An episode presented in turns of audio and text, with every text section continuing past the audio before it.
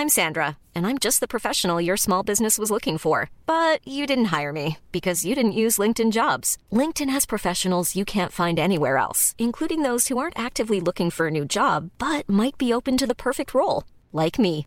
In a given month, over 70% of LinkedIn users don't visit other leading job sites. So if you're not looking on LinkedIn, you'll miss out on great candidates like Sandra. Start hiring professionals like a professional. Post your free job on linkedin.com/people today.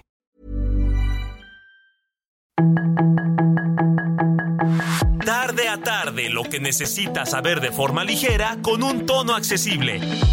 Solórzano, el referente informativo.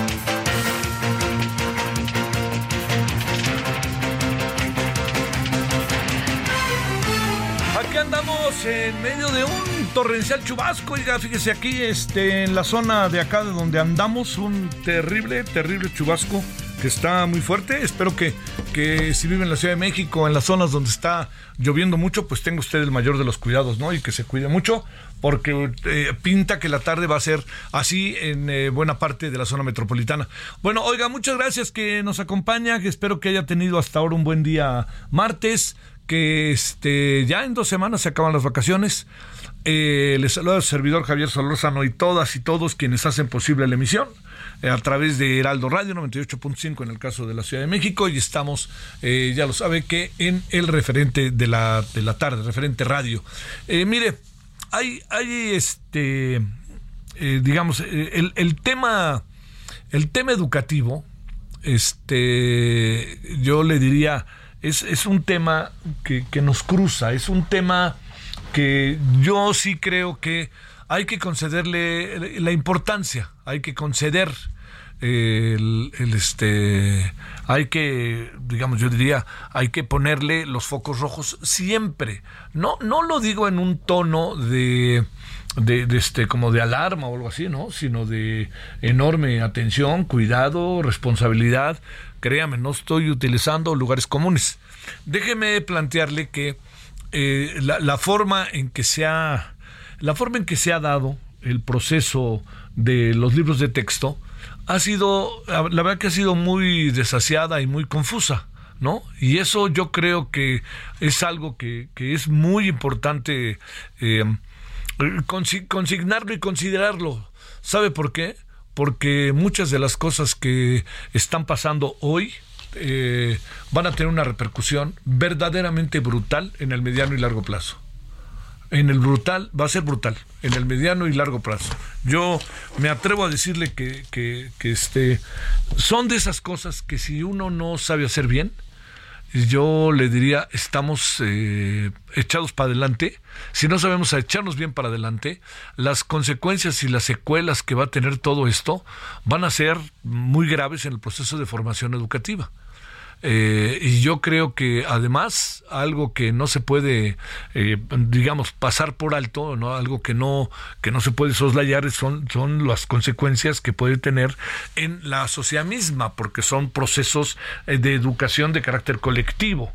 A ver, yo le voy a enseñar no a un estudiante, yo tengo un programa de estudios que le enseña a muchos estudiantes y los muchos estudiantes son este hijos de familia, son gente que está pues tratando de, caminar entre la esperanza y el futuro, lo que pueden hacer en la vida, la expectativa que les da la educación para imaginar, soñar y tener aspiraciones, por más que no le gusten a alguien, pero tener todo eso por delante. Y si se tiene todo eso por delante, pues lo que necesitamos es formarlos bien. Tenemos que tenerlos bien armados por acá, ¿no? Diría yo, tenemos que, este, tiempo. Es que frío. Este, bueno, lo, lo, lo que sí, lo, lo, que lo que podemos nosotros es que me trajeron agua y pedí que si no había de preferencia el tiempo, pero parece que ahorita no había. Pero por eso usted oyó que me quedé callado tantito, pero ahora sí que estoy. Pero le digo, todo este proceso de formación que es eh, muy, importante es, es, un, es un proceso que permea generacionalmente. A ver, ¿por qué viene todo eso a cuento? Pues porque está usted, padre, madre de familia, al tanto, y hasta a lo mejor los niños, por más que estén en otro mundo, ¿no? Pues es, ¿qué hacemos con los libros de texto?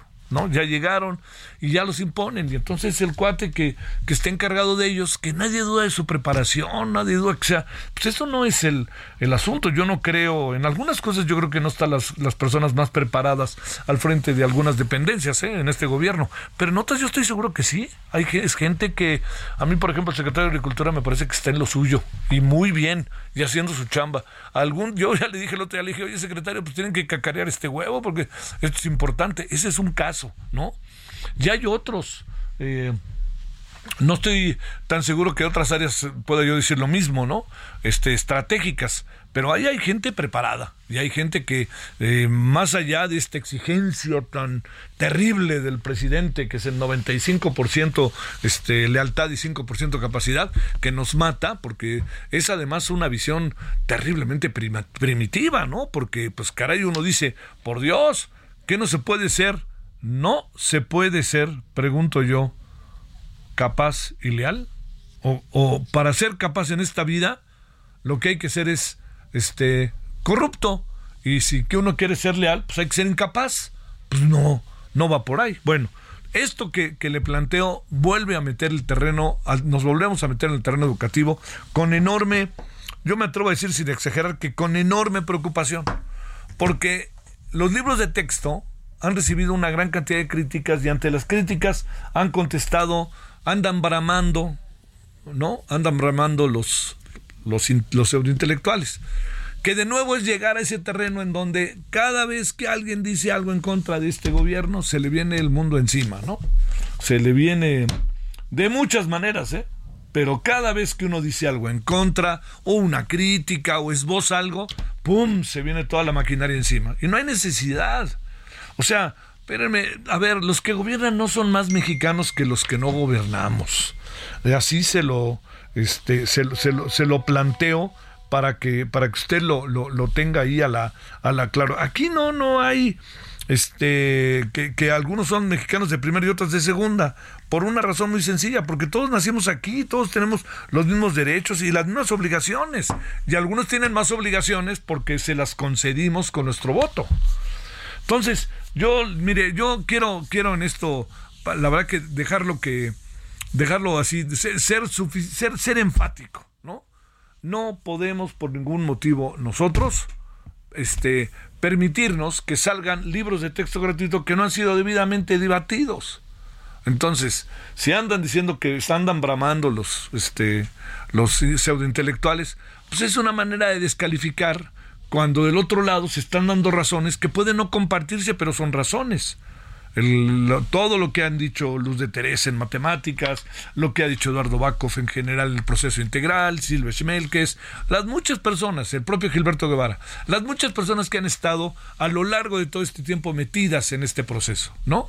Todo eso, todas las personas que han estado ahí en primera fila, es su profesión, es su trabajo.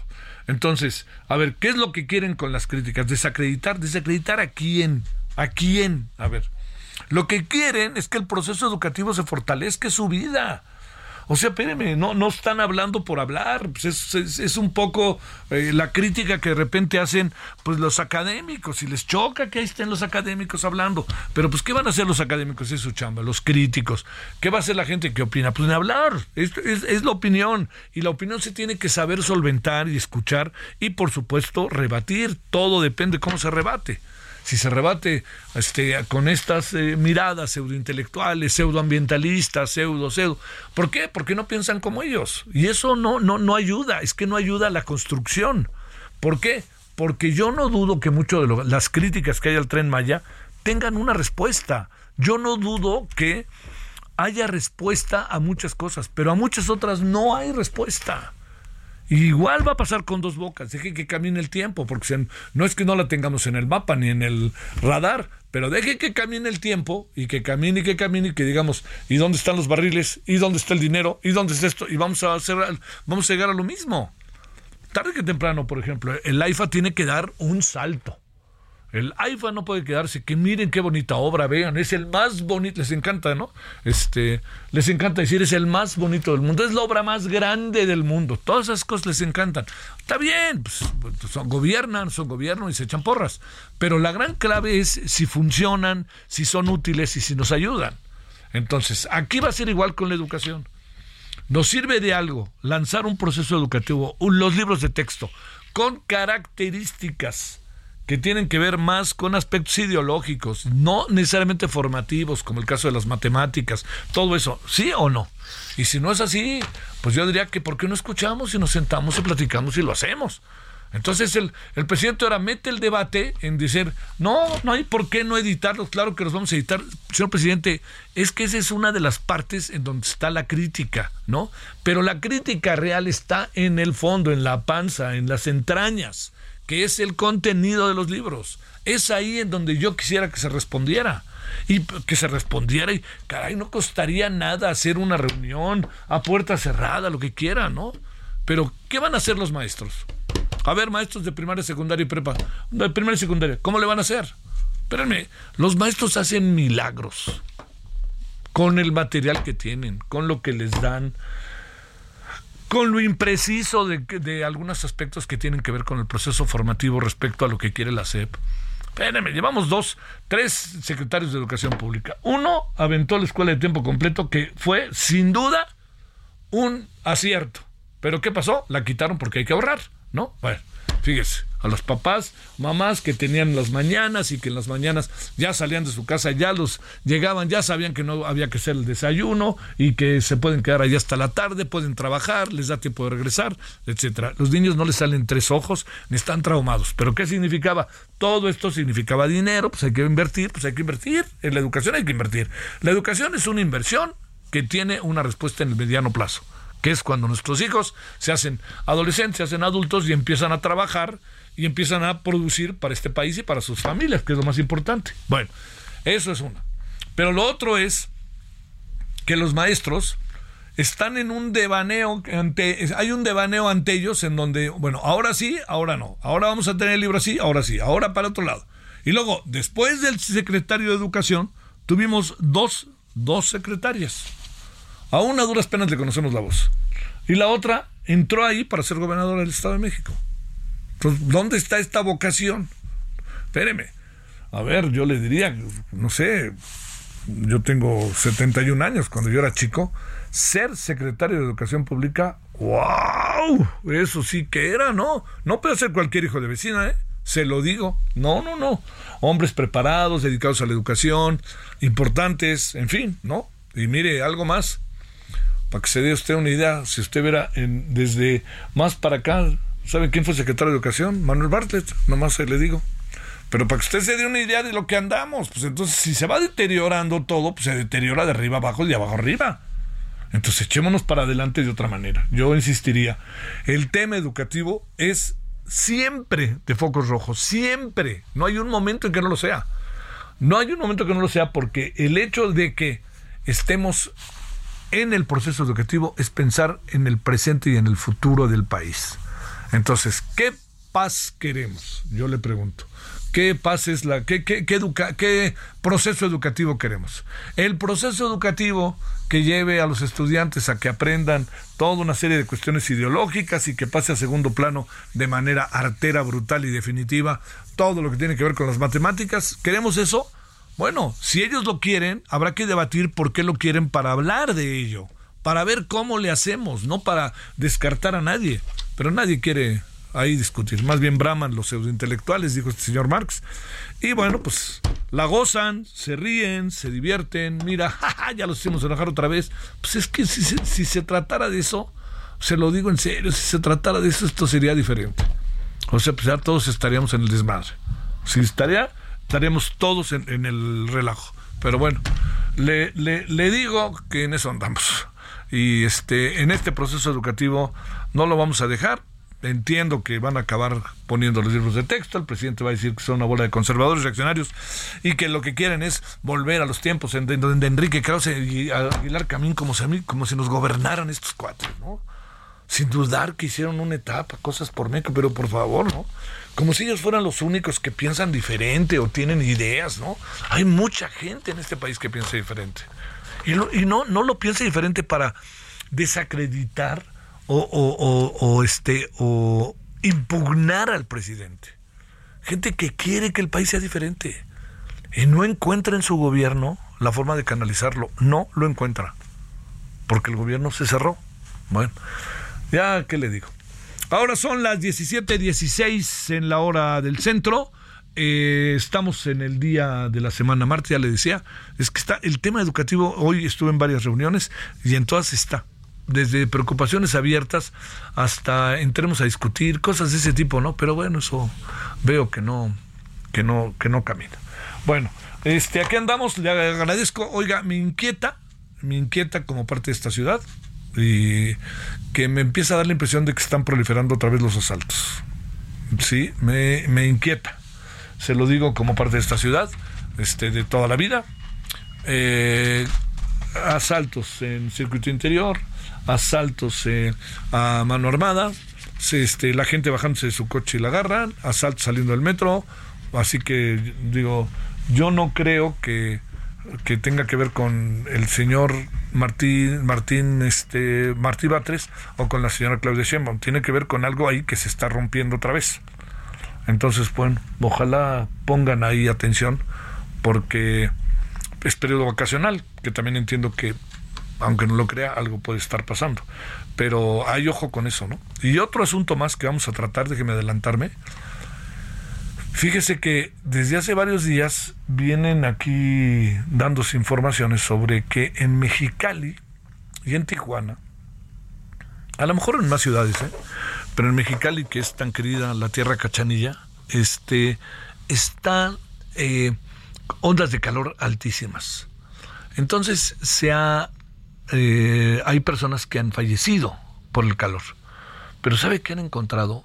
Que ya que hacen, este, ya que revisan el cadáver, ya que revisan todo lo que pasó, este, resulta que tienen altas dosis de fentanilo las personas que han muerto.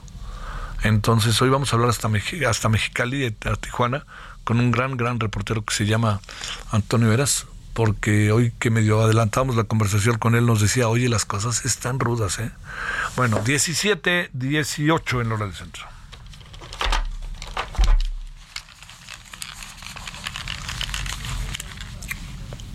Bueno, aquí andamos, este, sí estamos ya, listos. Andamos ahí con problemas de, de, es que las lluvias están rudísimas, ¿eh? Bueno, ya nos podemos ir para allá o todavía no. Sí, bueno, a ver, este, le digo es que se está yendo y viniendo la energía eléctrica, pero sí, sí está, es que está lloviendo fuertísimo eh, por aquí. Pero aquí andamos, este, no, nuestra señal no se corta. Lo que sí se corta es la señal que teníamos con la conversación que estábamos. Ahí ya la tenemos, ahora sí. Bueno, nos vamos con Rosalía Castro Tos, cofundadora del colectivo Solicito de Veracruz. Querida Rosalía, gracias que tomas la llamada. ¿Cómo has estado? Bien, gracias a Dios. Ah, Buenas tardes. Gracias que estás ahí con nosotros. Eh, a ver, pues inevitablemente te preguntamos con todo lo que ustedes han trabajado allá en Veracruz con el, eh, con el colectivo Solicito. Déjame preguntarte qué, qué, este, ¿Qué piensas de lo que ha pasado en los últimos días, las declaraciones del presidente, las preguntas que le hacen al presidente, algunas medio a modo? Pero a ver, pues este, politiquería y publicidad, les dijeron. Bueno. A ver, ahí, ahí me escuchan, ¿no? Otra vez se nos volvió a ir la llamada. Es que sabe que si está y se cortan las llamadas, este, ni hablar. Ahora sí que, ouch.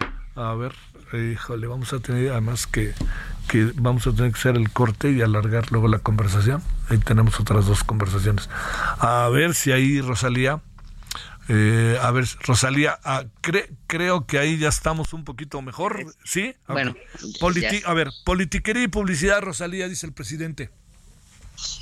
Sí, no, pues está muy mal porque todos tenemos derecho, él tiene, nosotros tenemos el derecho de ser atendidas y escuchadas por el señor presidente. Nosotros no andamos en política, nosotros andamos buscando a nuestros hijos y él nos tiene que estar, dar una respuesta, nos tiene que recibir. Eso eh, pues está muy mal desde el punto de vista que lo veamos y a nivel nacional, ¿no? Sí. Porque somos muchas madres buscadoras. Ha sido un problema de sexenios anteriores y teníamos la esperanza que con él íbamos a, a tener más apoyo, más sin embargo cómo es posible que, reciba, claro, todo el mundo merece ser recibido, ¿no? Pero pues atendió a la ama de del Chapo, atendió a las abuelas de Mayo, que eh, y por qué a las nosotros no tenemos el mismo derecho de ser atendidas y escuchadas, ¿no? Nuestras necesidades porque pues todos sus, sus, sus, subalternos les dicen que todo está bien, lo tiene que oír de primera mano, somos las madres buscadoras. Eh, te pregunto, Rosalía, el, el, eh, el presidente, eh, a ver, el gobernador del estado de Veracruz, ¿les hace caso o tampoco? No, él sí no recibe. Él sí no recibe. ¿Y sirve de algo que los reciba? ¿Que las reciba? Pues hacemos presión. Hacemos presión. Y bueno, yo no me puedo quejar del Estado porque, vaya, no estoy así contenta, contenta, pero sí se ha avanzado, porque a lo menos en, en este gobierno de, de del gobernador Cuitlagua, pues se formó la comisión de búsqueda ah, estatal, eh, al Centro Ejecutivo de Atención a Víctimas le dio presupuesto, este y también se creó la, el Centro de, este, de Identificación Humana en Nogales con aparatos de alta tecnología, ¿no? Entonces, bueno, damos de 100, pues un, uno o dos pasos, que, que, eso no lo había antes, ¿no? No lo había. Entonces, sí nos recibe el, el gobernador, este, sí le decimos lo que nos hace falta, pero bueno, sabemos que hace falta personal también. Eso sí lo sabemos porque son demasiados desaparecidos en Veracruz y, muy pocos fiscales para atender la problemática. Rosalía, esta idea de que hay un censo y que se sabe cuántas personas, etcétera, ¿existe como tal o no? Pues bueno, es una cifra negra, ¿no? Sí. Porque pues ellos pueden decir, yo yo lo que puedo opinar es de, mi colectivo y tener una aproximación del Estado, pero pues ya de toda la República, ¿no? Sí, claro. Pero no lo, lo, digamos, a ver, cuando el presidente va a Veracruz, ¿ve a las madres buscadoras o no? No, nunca, nunca. Él dice que las ve. Él lo dice, pero pues a ver cuándo nos ha recibido a nosotros. Nunca han hablado con él, ¿verdad? No. O quizá nos ve de lejos, ¿no? Porque hay una valla grandísima que no te dejan acercarte a él. Sí, claro. Este, una cosa es que nos vea y otra cosa es que, nos atienda, ¿no? Que los atienda. muy este, diferente. Fue muy claro el presidente que politiquería y publicidad, Rosalía, te confieso que me llamó la atención. ¿Qué piensas de eso? Bueno, bueno, ¿me escuchas? Ay, ay, ay, sí. Para dar con el paradero de nuestros hijos. Sí. porque ellos merecen como mexicanos y como veracruzanos ser buscados y encontrados. Y nosotros tener eh, eh, justicia y verdad. Y yo a eso no le llamo politiquería, le llamo justicia. Mm. Eso es lo que queremos. Porque el señor presidente hace hace este fiscalías especializadas para buscar a los 40 normalistas. Qué bueno, ¿no? Sí. ¿Y, y nuestros hijos qué? Sí. ¿Dónde quedamos nosotros? Bueno, Rosalía, te seguiremos buscando y le mandamos un gran saludo al colectivo Solicito. Gracias. Sí, hasta luego, bye. Bueno, iba a mandar al corte, pero no tenemos... A ver, este, eh, ahí pues me hubieran dicho y nos alargamos ahí con, con este, con la doña Rosalía. Eh, sí, ya podemos. Heraldo Radio, la H se lee, se comparte, se ve y ahora. Hiring for your small business? If you're not looking for professionals on LinkedIn, you're looking in the wrong place. That's like looking for your car keys in a fish tank.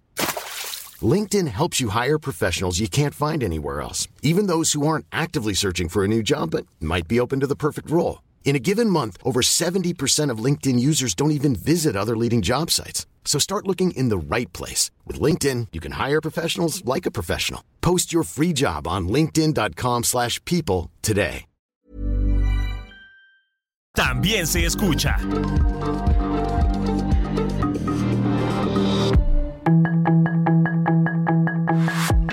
Estamos de regreso con el referente informativo.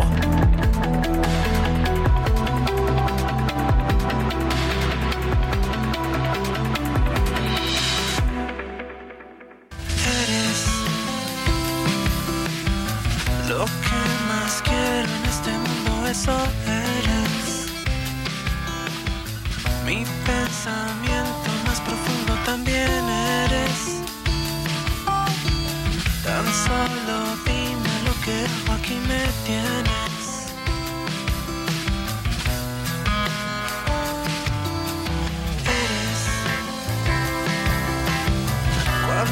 despierto, lo primero eso eres. Lo que a mi vida le hace falta si no vienes. Lo único preciosa que en mi mente habita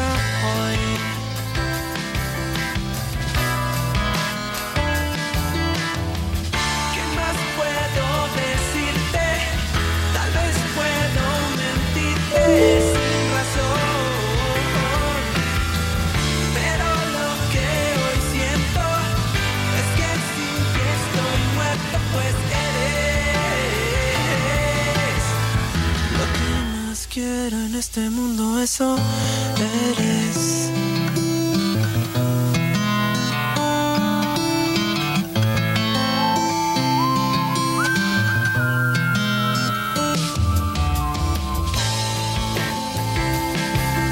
Buena, muy buena esta canción de Café Tacuba, Eres, eh, que, eh, bueno, viene a cuento, viene a cuento. Le dio un giro muy interesante a, a Café Tacuba esta canción, ¿no? Además de todo lo que hace. Bueno, eh, ¿por qué? Porque se va a presentar en el Auditorio Nacional, eh, va a dar cuatro conciertos y pues se calcula que iremos 40 mil ciudadanos a verlos. Le cuento que hasta ahora todo indica que las localidades están, así como lo escucha usted, totalmente agotadas. Así como se lo cuento. Bueno, 17.33 en la hora del centro. El que quererte quiere como nadie soy. El que te llevaría el sustento día a día, día a día. El que por ti daría la vida, ese soy. Solórzano, el referente informativo.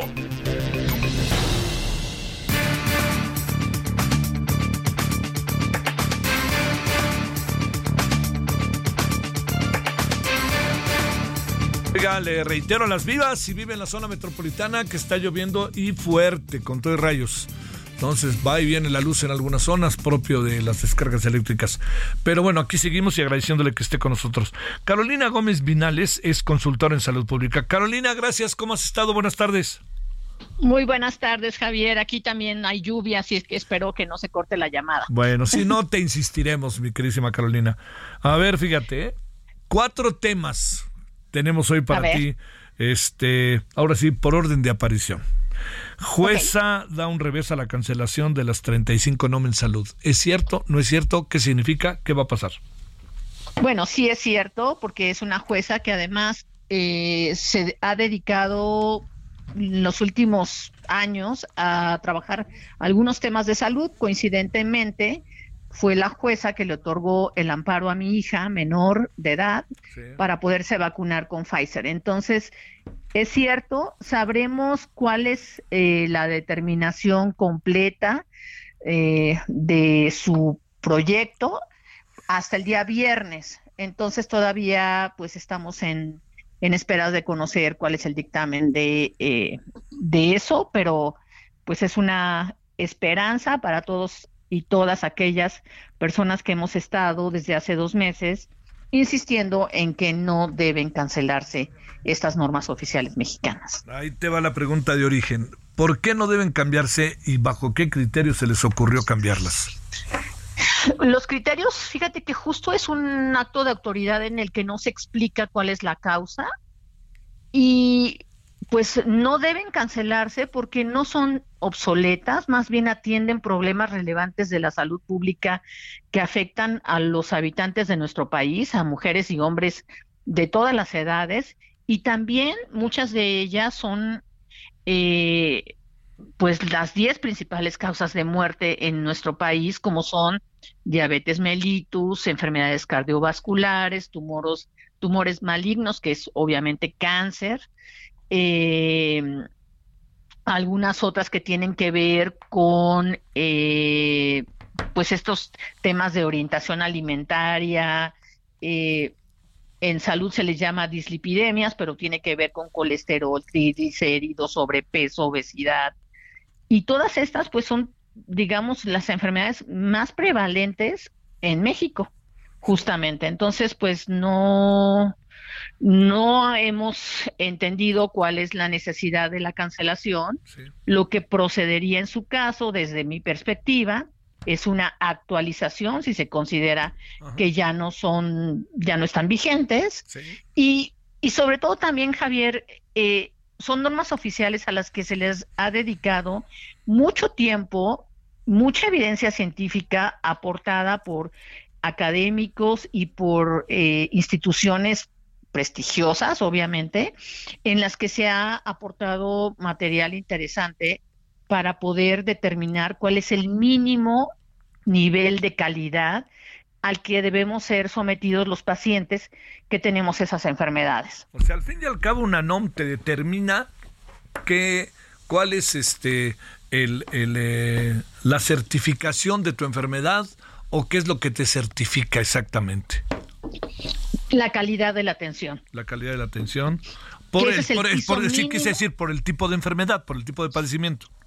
Por el tipo de padecimiento, cuáles son los medicamentos que debes, obviamente, acceder, tu enfermedad, cada cuándo debe ser monitoreada, e inclusive las normas oficiales mexicanas sirven como un parámetro presupuestal para poder en el caso de que seas un una persona que está al frente de una entidad federativa, saber, por ejemplo, si cuántas veces tiene tu paciente que tiene eh, diabetes mellitus, cuántas cajas de metformina al mes va a consumir. Entonces, pues es, es información de mucha utilidad y que no solamente para los médicos, sino para también los tomadores de decisiones, pero el responsable, que es el doctor Hugo López Gatel, nunca ha respondido a la pregunta de por qué se pretenden cancelar.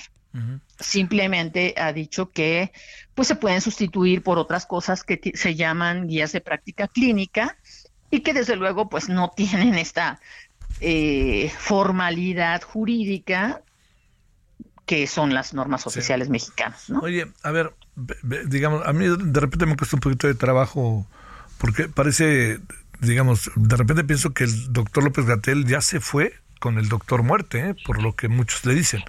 Y se va, se va a convertir en eh, la Morena, lo va a defender a ultranza. Pero la pregunta es, a ver, esto que tú me estás diciendo como especialista, Carolina, que lo dices tú y lo dicen muchos otros colegas, lo dice gente que sabe lo que significa las NOM, digamos, ¿cuál podría ser el cambio de criterio de un hombre que ha vivido toda la vida de ciencia? Entiendo que ahora vive de la política y de la ideologización, pero en su vida estuvo la ciencia, el conocimiento científico de por medio, ¿no? Pues sí, o sea, él dice, y bueno, sí, aparentemente sus documentos así también lo avalan, ¿no?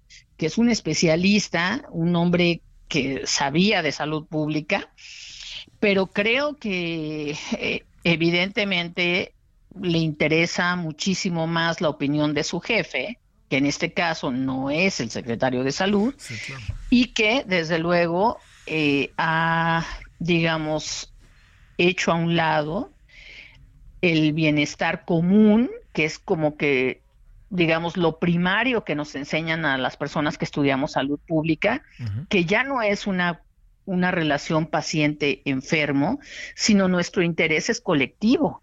Y creo que la salud pública es parte de eso, o sea, de saber que cuál es el, el beneficio de la comunidad, cuál es el estado de salud comunitario, cuáles son los factores de riesgo y cuál debe ser, te repito, el estándar mínimo para prevenir, diagnosticar, tratar y, hasta pronosticar, ¿no? Eh, pues los estos eh, padecimientos que tienen que ver eh, con nuestra sociedad y con nuestra nuestra realidad. A ver, punto y seguido.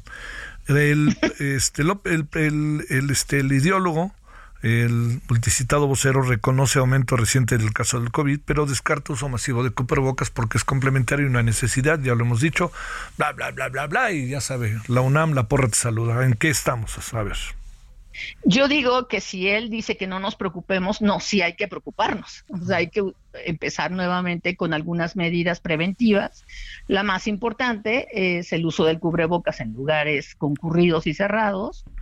Eh, él anunció que en octubre iniciará la vacunación anual de influenza y que van a aprovechar la logística para también vacunar de COVID-19 a la población en México. Sin embargo, solamente eh, la aplicarán a los adultos mayores y personas con enfermedades crónicas, grupos de mayor riesgo en desarrollar la enfermedad grave por COVID, lo cual pues deja fuera, en principio, a los menores de 5 años que todavía no han sido vacunados a las personas en edad productiva, como tú, como yo, que salimos a trabajar todos los días y que pues, también tenemos riesgos porque pues salimos y en el camino nos podemos encontrar con alguna persona enferma. Y tampoco se va a vacunar con las vacunas que están autorizadas o que ya hemos visto que son las que nos pueden cubrir en esta nueva etapa del virus, que son las vacunas bivalentes. Y que las que tenemos aquí, pues ninguna es. Este, a ver, pregunto aquí, hoy en la mañana que ese es un tema ligado, sería como el tercer tema. Hoy el presidente habló de que va a haber vacunas para todos y que todo el mundo los va a poder conseguir, que está Abdalá y Patria seguramente en octubre. ¿Será así? No lo creo porque necesitan una autorización que todavía no tienen. Nadie ha visto cuál es el informe oficial de la de las vacunas. Ajá.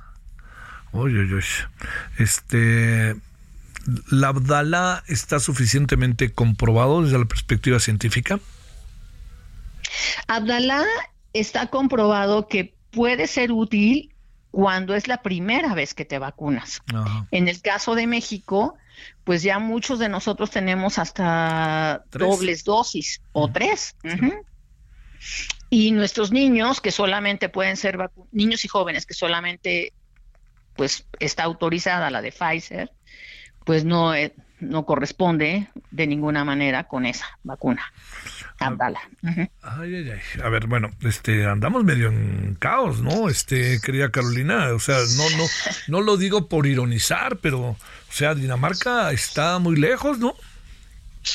Sí, un poco lejos y además eh, me da la impresión eh, que en este semestre que ya, eh, digamos, ya van dos meses de que inició, se han tomado decisiones improvisadas, con mucha prisa, eh, y que no corresponden al momento en el que se está viviendo el periodo de esta administración federal.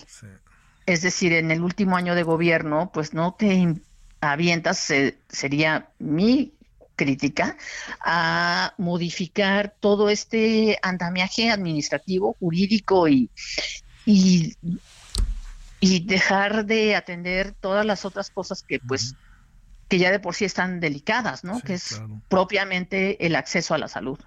Bueno, ahora sí la última pregunta, Carolina, y agradeciéndote que estés con nosotros. Ya opera en 14 entidades la federalización de los servicios de, los servicios de salud, IMSS, INSABI, todas estas cosas que pasaron medio en la crisis y el caos.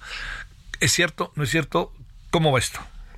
Bueno, firmaron 18 estados eh, que se adhirieron efectivamente al IMSS Bienestar. Otros tantos de plano dijeron que no, como son Guanajuato, Jalisco, Yucatán, Querétaro, Nuevo León, Chihuahua y Coahuila. Y eh, bueno, pues supongo que es un es un anuncio pues de que ya firmaron y que ya están como tratando de pues echar a andar esta nueva forma de proveer servicios de salud a través del IMSS Bienestar pero de que esté funcionando a 100%, pues tengo todavía mis dudas, porque muchos de estos eh, convenios se acaban algunos de firmar recientemente y otros que como Tlaxcala, que lleva ya prácticamente más de año y medio, pues seguramente es el estado que probablemente vaya más avanzado. Pero de eso a que haya todavía eh, información suficiente para que podamos determinar o probar o evaluar si la decisión de convertir o de federalizar la salud a través del bienestar ya es eh, un éxito, pues no creo que tengamos los elementos suficientes. Tenemos mucha información de otras fuentes que nos están diciendo que el 40% de la población mexicana, que es muchísimas personas, siguen eh, gastando de bolsillo la atención médica, lo cual es muy elevado para un país como el nuestro, en el que pues tenemos acceso a la salud de acuerdo a donde trabajemos.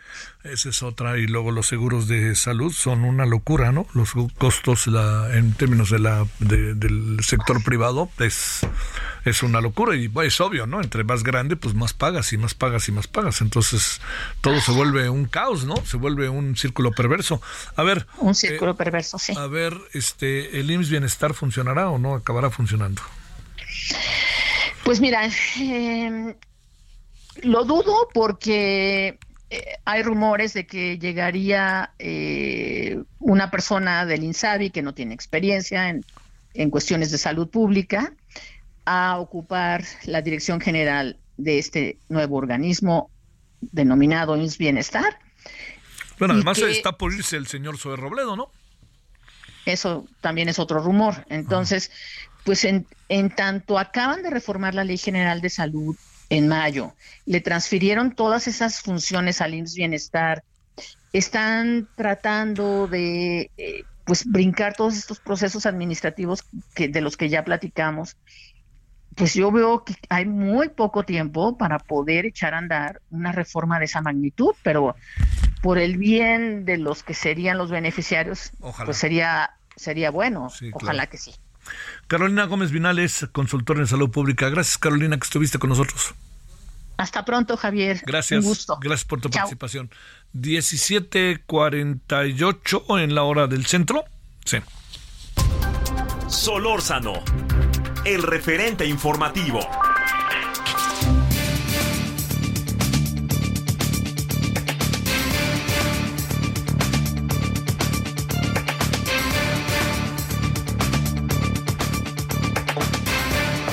Con gusto enorme, en verdad, saludamos a un gran periodista norteño, él allá de Tijuana y Mexicali, Toño Eras, integrante de la plataforma Lindero Norte Noticias.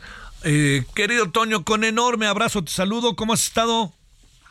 Muy bien, muy bien, mi querido eh, Javier, pues acá en el embate de la canícula mexicalense, pero acá andamos. Bueno, oye, a ver, eh, se dio información de que además de este calor, la gente se muere de calor. ¿No? Brutal. Pero la gran pregunta, Toño, es si es el calor nada más o hay otras variables que deben de preocuparnos y ponernos focos rojos. Mira, este, en el caso de, calor de la hipertermia, que le llaman el golpe de calor, ha habido 38 muertes. Eso sí tiene que ver directamente con, con cuestiones de, de deshidratación, el golpe de calor, la insolación y todo lo que quieras, ¿no? 3 en junio, 35 en julio. Esa es una. La otra que está llamando la atención al servicio médico forense, al menos es que también eh, se está registrando un alto índice de personas que al ser practicada la necropsia tienen residuos de anfetaminas, metanfetaminas y fentanilo, sobre todo de fentanilo. Para darte una idea, Javier, el fentanilo se detectó en el 33% de los cadáveres revisados en Tijuana y Mexicali. Pero en el primer trimestre de 2023, la, la, la, cifra subió al 70%. Es decir, de acuerdo a CEMEFO, tres de cada cuatro reactivos que fueron practicados en exámenes de orina y sangre a cadáveres en estas dos ciudades de Baja California resultaron positivos a fentanilo, lo cual es un problema grave, sobre todo por el uso y consumo de esas drogas que son, pues obviamente, un problema en esta frontera. ¿Qué, ¿Qué, perfil de personas es quienes se les ha detectado esto? ¿Jóvenes, mexicanos, migrantes, eh, tijuanenses, mexicale, eh, este, cachanillas? Mira, el, último caso, ese, si quieres partimos de ese ejemplo, fue de un, adolescente que falleció en el Hospital General de Tijuana. Fue el 25 de julio, Javier. Él resultó positivo a diversas eh, drogas. Según el CEMEFO, la causa de la muerte fue por edema pulmonar. En los estudios forenses de Rodrigo, un joven de 17 años de edad, se determinó, como te decía, el consumo de anfetaminas, metanfetaminas y fentanilo. Pero normalmente son jóvenes los que han sido víctimas de esta situación y obviamente la revisión se hace absolutamente a todos. Pero lo que deja eh, dicho estos análisis es que se están utilizando, Javier, en esa frontera una mezcla de fentanilo eh, con metanfetamina y eso pues obviamente es mortal, ¿no? Prácticamente. Oye, muy probablemente los consumidores no lo saben porque van por uno y les dan otra, podría pasar eso y les dan una combinación de las dos, perdón. Sí, son, eh, te escucho muy lejos, pero sí, es, es, es una combinación. O sea, y de acuerdo a lo que dicen los que, saben, Javier, en los cortes de estas drogas, que son drogas sintéticas, obviamente le meten absolutamente de todo, ¿no? Y ese es un problema muy grave, pero sobre todo la... ¿Por qué lo están mezclando? Porque el fentanilo, dicen, es más adictivo para los jóvenes y es además más barato. Oye, este, ¿cuántas personas eh, al momento que se tenga registro habrán fallecido? Mira, se, se habla de, este dato es de que son 300 pruebas las que se han realizado en el primer trimestre de 2023 y el 57% resultaron positivos a alguna droga. Estamos hablando alrededor de 155, 160 personas, Javier, eh, tan solo en el 2023. En 2022 fueron 650 pruebas, de los cuales el 49% resultó positivo a alguna de estas drogas. Entonces estamos hablando alrededor de 320 eh, víctimas a los cuales se les ha detectado el uso de drogas, de drogas fuertes, y de opioides, pues, en, en esta frontera. Estamos hablando de, del segundo semestre de 2022 y del primer trimestre de 2023. el, eh, de las personas que fueron detectadas como positivas, ¿tenemos un rango de las personas que lamentablemente fallecieron por ello? Este, no, fíjate que el, el, el, trabajo que hace eh, Semefo es solamente fue de poner los reactivos. Están en ese cruce, Javier, porque es un trabajo que está realizando la Servicio Médico Forense, que en el caso de Baja California depende del Poder Judicial del Estado y no de la Fiscalía, por lo que el trabajo pues nos va a hablar obviamente eh, más, va a dar más detalles, yo creo que en un mes y obviamente le estaremos dando la información. Lo cierto es que del 30% de 2022 ahora sube a un 70% el uso de fentanilo en esa frontera en los cadáveres detectados. Este, ¿Tenemos una idea de por dónde viene todo o no? Perdón. ¿De dónde viene todo en breve, Toño? ¿Tenemos una idea de dónde viene? Sí, yo creo que en este mes terminan ellos. Eh, no, pero, me refería, me refería revisión. Viene de Sinaloa. Y, tendremos obviamente una información de qué es lo que está pasando, pero el problema de la adicción es muy fuerte en esa frontera, Javier. Sale. Bueno, ¿vendrá de Sinaloa o de ahí mismo? Pues es, eh, toda la franja que te da de Sinaloa, Sonora, Baja California. Sí, sí, sí. Es, este, pues es una franja donde Todo cabe. la incidencia delictiva ha crecido y obviamente el trasiego de drogas pues será, será como una realidad. Gran abrazo, Toño Eras. Hasta aquí Solórzano, el referente informativo.